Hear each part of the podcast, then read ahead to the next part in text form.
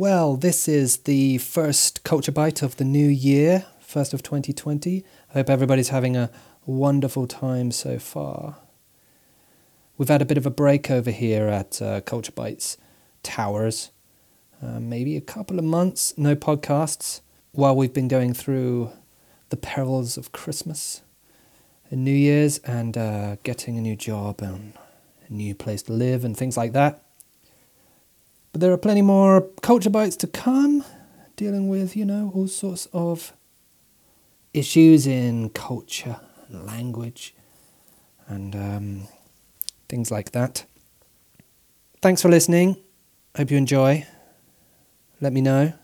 And thank you to those who have been there over the Christmas period through some difficult times too. Peace out. In February 1964, four young men from Liverpool went on stage on an American TV show and played a few songs. 73 million people, one in every three Americans, watched it live. Within two years, the band was so huge that people would scream and cry and pass out at their concerts. The audience was so loud, the band couldn't even hear their instruments. The band was the Beatles, and America was addicted. Even Jesus couldn't compete. I'm Adam, and this is Culture Bites, a noisy bite into the apple of culture. To this day, the Beatles are Britain's greatest cultural export. Sure, Manchester United is a big deal, and Doctor Who and Sherlock Holmes get onto pretty much every TV everywhere. But nothing quite hits the level of the Beatles. There's even a name for how crazy their fans were Beatlemania. How long do you think Beatlemania will last? As long as you all keep coming. The story is well known. In 1957, aged 16, John Lennon had a band called the Quarrymen. The 15 year old Paul McCartney joined, followed soon after by George Harrison. Three years later, they had their first full time drummer, Pete Best. Pete changed for Ringo, and the Beatles never looked back. Now, watching the Beatles on TV, it seems pretty tame by today's standards. These four geeky guys grinning under their floppy hair, it's not maybe what you'd call cool. But in the early 60s, this was pretty groundbreaking. The babies born after World War II were becoming adults and they were thirsty to consume something new, something exciting. Then the Beatles came, the first boy band, each playing a different part. You had John, the moody one, Paul, the bright and smiley one, George, the exotic one, and of course, Ringo, the goofy one. Actually, Ringo is my best friend's cousin. They look really similar. And uh, my friend also has a pretty bad sense of timing. The Beatles were never the most highly talented musicians, but they were an absolute reservoir of ideas. John and Paul became the most successful writing partnership in history. George Martin, often known as the fifth Beatle, produced recording innovations that kept the songs fresh and alive. The Beatles never ever got boring. They were only together for 10 years, but are the biggest selling band in history. On one day in 1964, Beatles songs were numbers 1, 2, 3, 4, and 5 in the American pop chart. They had seven more songs in the top 100.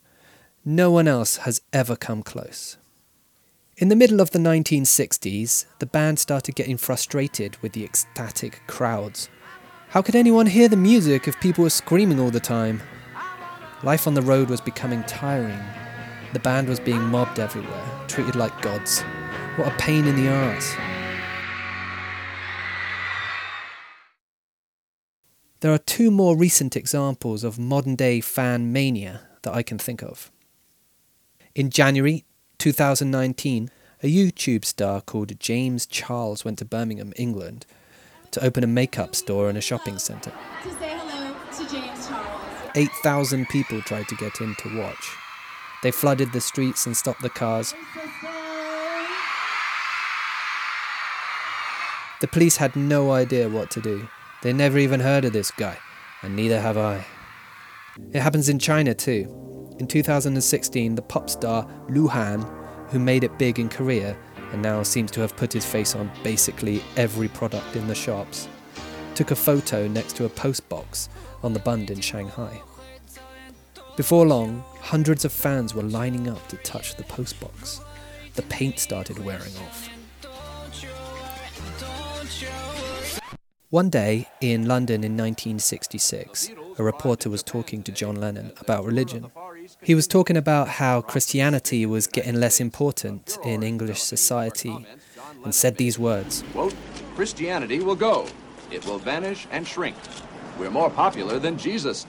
Unquote. In England, the word swept by like a leaf on the wind. But a few months later, when someone reported it in America, everyone went bonkers. Then we urge you to take your Beatle records, pictures, and souvenirs to the pickup points about to be named. And on the night of the Beatles' appearance in Memphis, August 19th, they will be destroyed in a huge public bonfire at a place to be named soon. America was and is much more Christian country than England. About 75% of Americans are Christian nowadays, but less than 60% of English are Christian. These numbers were higher in the 60s, and in America they felt pretty strong about it. Was John Lennon comparing himself to Jesus? Was he saying he was better or more important than Jesus?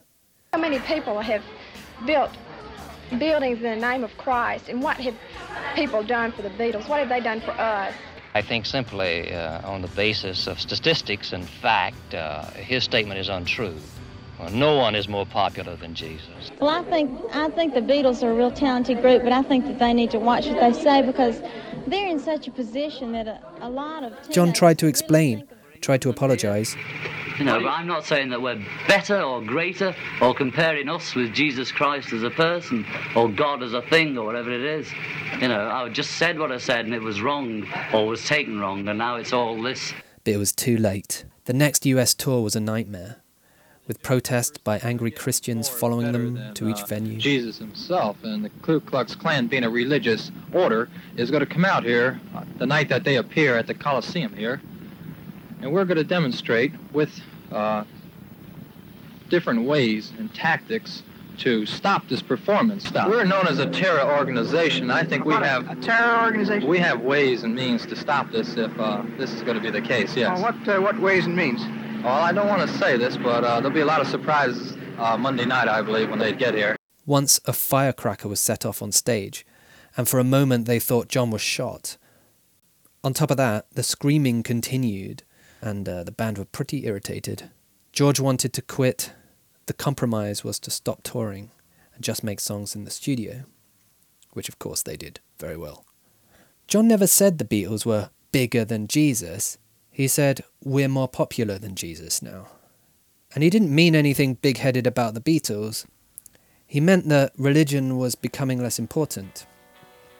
But history remembers something quite different that the Beatles were big.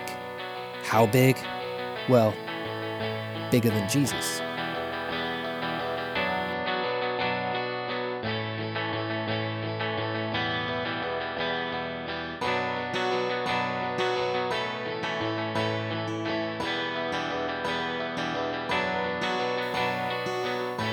Culture Bites is written and made by me, Adam Hutchins. You can find more on my WeChat page, just search for Culture Bites.